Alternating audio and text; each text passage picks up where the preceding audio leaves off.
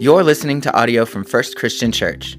To find out more about us or to donate to our ministries, visit firstabq.org.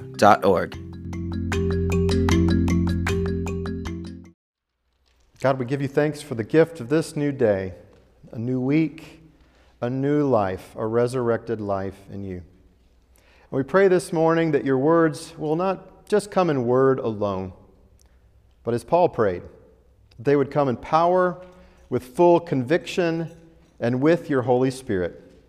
This is our prayer through Jesus, who lives and reigns with you and the Holy Spirit, one God now and forever. Amen. Well, welcome, everyone. It is good to see you. I want you to feel very welcome to First Christian of Albuquerque. I might have to introduce myself to some of you. it's, it's been a little while. We, uh, we came here 20 months ago. We brought our family to Albuquerque 20 months ago. And uh, this, this Colorado boy brought my Texas girl and our family here. And we have come to our favorite church. No joke about that at all. We've served a lot of churches, but this is our favorite to get to be here in this place. And I want to tell you something that, some things that maybe even insiders don't know about this last 12 months inside of COVID. This church has actually grown, grown in numbers. Our budget has grown. We've added ministers and staff. This January, we added five new groups to have a total of 15 groups for a church our size. We have a young, that's right, I said young, group of elders that are vibrant, and a great group of elders who have been retired but are still serving us by teaching and leading many of those groups. Now, we've had some people move, haven't we? People have moved on. But yet, even the folks that have moved on because of COVID, we're able to say hi to. So, David and Trish Moore, hello. Hello to Dave and Jan. Welcome even to visitors like uh, Enzo and Liz, who were visitors with us for a long, long time, moved to Alabama where they're now stationed with a baby. And those are just a few. Those are things that even insiders probably don't know about what life has been like for us during this pandemic. And so I want you, all of you, to feel welcome to First Christian and to know that we're a group of people that are simply committed to following Jesus. And we invite you into that life a life of following Jesus along with us, making our way through this world looking to the, our Lord and our Master. You know, when, when we entered COVID, our family, uh, Lizzie was 14, and now Lizzie is 16. The birthday kind of was close there. It's only been 13 months or so of COVID, but it's been an intense time. There have been a lot of questions that have been asked. People are tired of the pandemic. They're ready to walk away from it. And folks are starting to come out. You know, as you think about reentry, there's kind of some fear of reentering. What's that going to look like? And you're probably re entering like we are. You are still wearing your mask, you're washing your hands, keeping a bit of a distance, even getting vaccinated. Yes, I told you I got mine uh, last week and had no trouble at all with it. And I'm hearing more and more folks that are having the same. But in these times, like COVID, like even the things that were shared during our prayer request time, we ask, Where is God? Even if it's not meant to be a shaking of the fist, Where is God? We want to know Have you disappeared? Are you here with us? What's going on? And it's okay to verbalize those questions. It's okay to ask God, Hey, where are you? Can you show up in this moment where we are at? And so it made me think about one of the classic texts where Jesus has left the building. He has taken himself elsewhere. Others gave him a bit of an escort, but he is gone.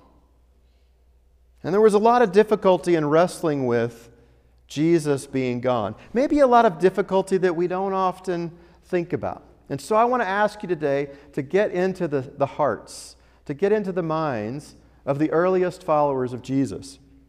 And think of these two that were walking along the way who are sad. They are depressed. Because Jesus' death, Jesus' going away, was not what they wanted. It wasn't at all what they intended. And they kind of don't know what else to do. For us, a travel day might be on a Monday after a holiday weekend.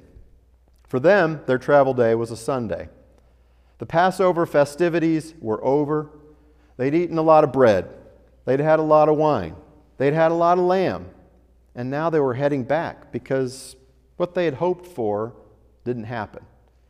What they had expected to take place didn't occur, and they're trying to make sense of it. Those shocking moments are hard for us. You've had them, I've had them. Tragic events that happen where you try to deal with that shock. We've done it in recent weeks with the Boulder shooting. How does that make sense? Or the shooting that we avoided in Atlanta. Why? Why would you take a gun to a supermarket? Or the trial that we're in the middle of right now for the officer that, that killed George Floyd. Or even over the weekend, the Capitol Police officer. Well, I don't have to mention all of these. We know what it's like to take in this overwhelming news of death and try to make sense of it and just shake our heads. That's kind of the event. Whenever someone dies, it's just weird. That day after is strange. Now, I can tell you this because I've gone through it. Back in November, when I lost my dad, who was diagnosed on a Friday the 13th in March of last year with stage 4 cancer, the next day we canceled our in present services here and then in November, he passed away. Well, he died in the middle of the night. And when you get up that next morning, which we watched the white van leave the driveway with dad, and I'm standing there with my mom and my sister, it's dawning on a new day, but it doesn't feel like a new day. Doesn't feel new at all. That's the heaviness of what these two disciples are feeling. And you've walked that road, not able to make sense, not understanding what had happened. And you've probably been walking before where you have somebody join you. You're just walking along, and then a stranger kind of catches up to you, and maybe they interject themselves into your conversation. Well, that's what happened. And the stranger asked them, What are you talking about on the road? And they stop and they stand still, and their faces are downcast. Are you the only stranger who doesn't know about the things that have been happening? It's kind of like saying, uh, What's COVID again?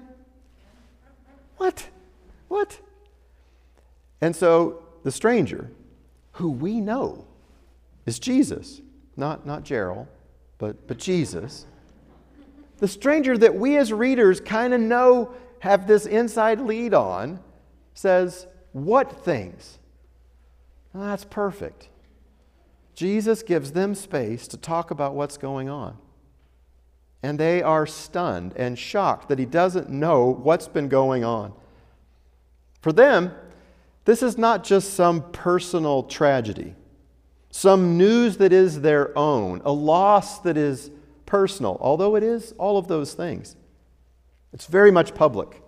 Everyone knew about this, everyone was talking about this. And it was a time when their hope had hit a crossroads and wrecked, where what they wanted to happen didn't. They were shocked and they were stunned. And we've been there before, where a relationship goes bust, where the business deal that was to be the deal of all deals ends up in a business loss. We know what it's like when our hope just doesn't pan out. When the friend that we thought we knew, nah, we didn't know. The room that we thought we were going to enter into applause, we get laughter. Into the space that we wanted to bring joy, we get complete apathy. We know what it's like to have our hope abandoned. And it's in this kind of a story where I have to ask the question why did Jesus die? And why does he keep disappearing on us? Why does he go away? I mean, this, this whole Sabbath, they had to sit on this news, trying to make sense, trying to unravel what had happened. Where an amazing figure like Jesus suddenly, at the peak, at the pivot of his career, is suddenly gone. It's kind of like if Gonzaga and Baylor just say, you know, it's been a good year. Let's just, let's just call it that. We'll just walk away. What? The parade, all of this welcoming of Jesus, and yet now he's gone and he's dead. All their hope has been dashed and has exploded. So the two begin to explain, as intimate followers of Jesus, to this stranger, this only stranger that doesn't know what's going on, what has happened. Well, he was the one that we were hoping in. He was going to be the king. He was going to rescue us, bring peace. Oh, everything was going to be great. And then it just wasn't because our religious leaders handed him over to a public execution. He was crucified, hung up on a, on a tree with his hands stretched to either side, suffocating to death. This was not the plan in Luke 24 21. It wasn't what they wanted for the government to execute, for the religious leaders to hang up, because he was supposed to be the king of peace and to bring rescue. Well, I don't have to bring up to you the irony of this one, but I will. Because they make fun of him being the only stranger who doesn't know what's going on, and yet he very much knows what's going on and he plays dumb. My grandma has always told me, don't tell everything you know. Don't tell everything you know. And Jesus, in this case, definitely does not tell everything he knows. He says, What things? Giving them a chance to tell the story, to unpack what's happening, to interpret it, right? And as they describe, they give all of these details, and it's back and forth and back and forth until you hit kind of an oh, by the way. Moreover, some women told us that they went to the tomb and it was empty, saw a vision of someone that they think maybe he's alive. And then they continue on in the conversation. It's just a, a but, oh, by the way, that's thrown in there.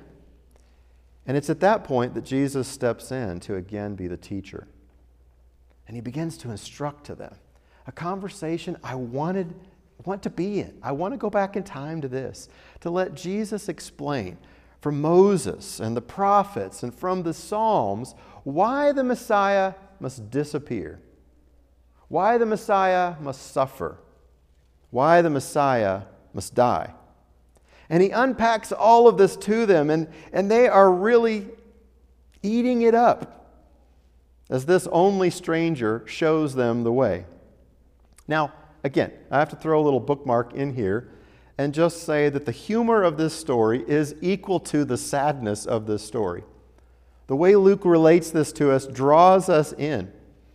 And what strikes me about this is how an empty tomb doesn't equal faith, it doesn't make it instant. The women who heard and saw, Peter who heard and then went and saw, these disciples that share these stories about an empty tomb, it doesn't immediately lead to faith.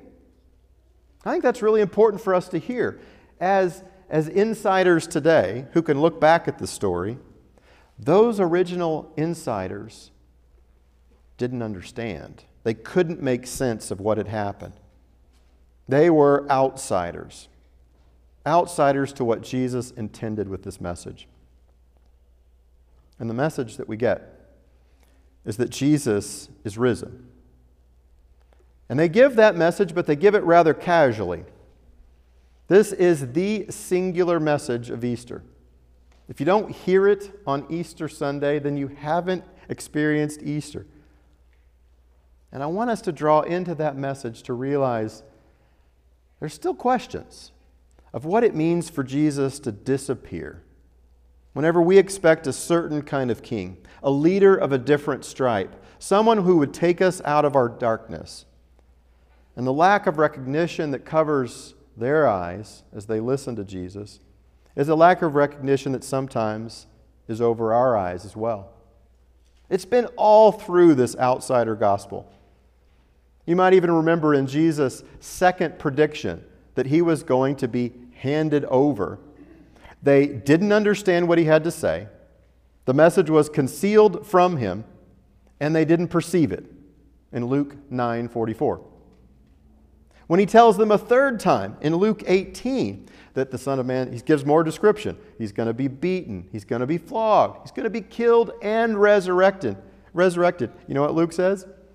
They didn't understand. The message was hidden from them, and they could not grasp it. They couldn't make sense.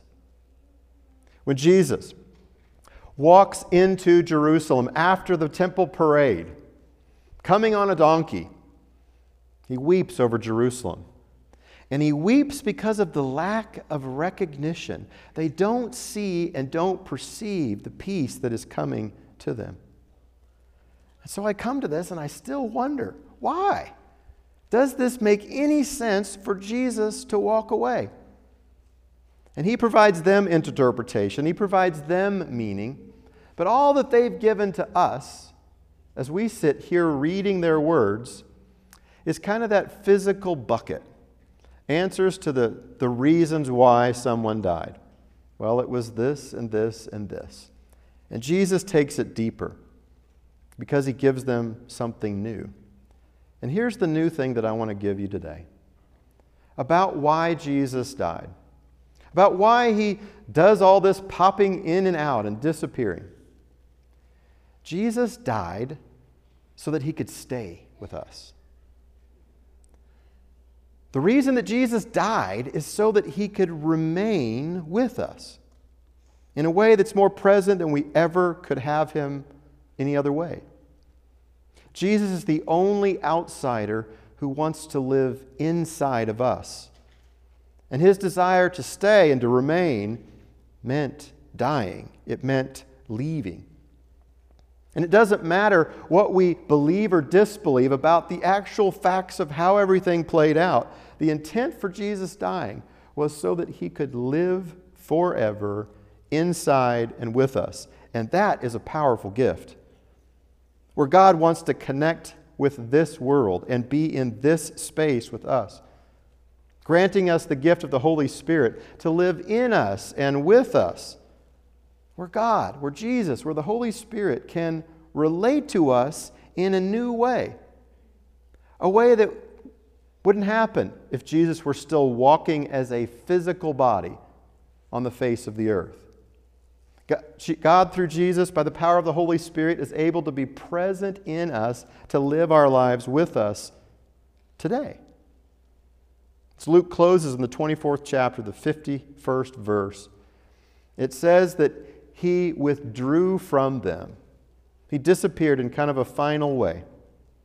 And they worshiped him and they praised God. And what they began to experience for the rest of their life and still to this day into eternity is being in the presence of God. Each day. Well, what about us? I mean, for us as Christians, that means we're not the kind of people that are sitting around twiddling our thumbs looking at the sky. We're not a group of people that are just waiting for something to happen down the road. We're participating with God. Have you ever been helped by someone that you don't know who they are? And you look back, you don't even know their names, you don't know what they're about. Have you ever been provided assistance and you have nowhere to send the thank you note because you don't know who did it. That's us. That's Christians. Those are people that are living with Jesus inside of them. Have you ever been that person who just did the deed that needed to be done, who stood in the gap when no one was looking? and began to provide what needed to happen at that moment, and your name is lost to history. You know they will never remember who you are and probably not what you look like.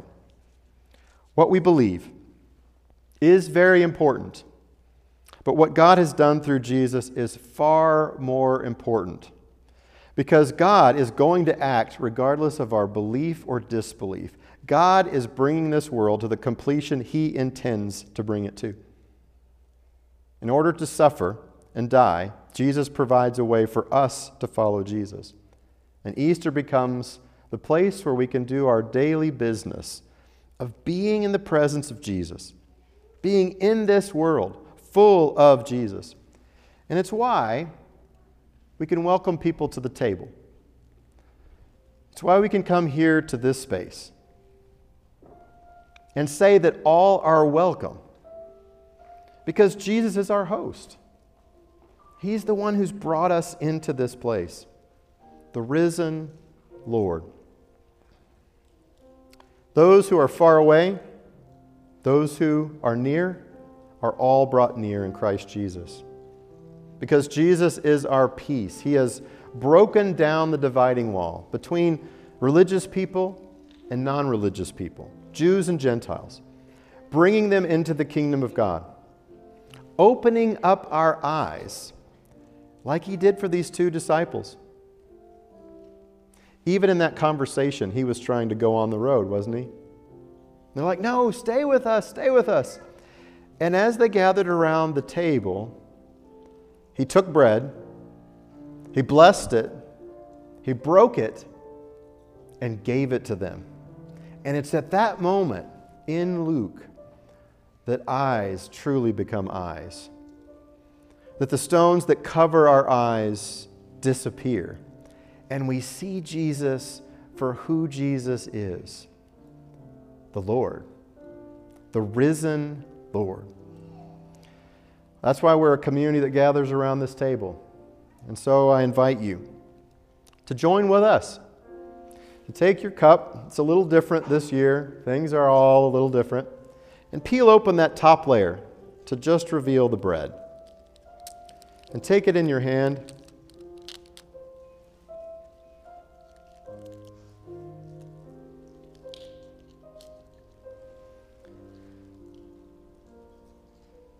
This is the body of Christ, broken for you. Amen.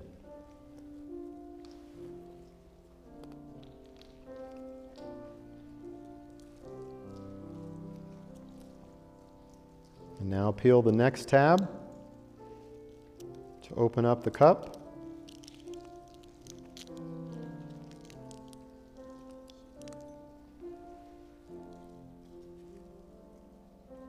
This is the blood of Christ, the cup of the new covenant, poured out for the sins of the world. Amen.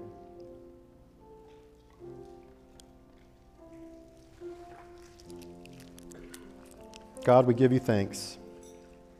We give you thanks for this bread and this cup and for what it means to us. That we can gather as your people, that we can walk with you that we can live in the new kingdom now. And so, God, we pray that we will be a new kind of humanity now, more like Jesus every day, full of the Spirit, unconcerned about the ways that we stumble because we're so focused on keeping up with you. Thanks for bending down and keeping us going. God, we thank you for Jesus and we offer this prayer in his name. Amen.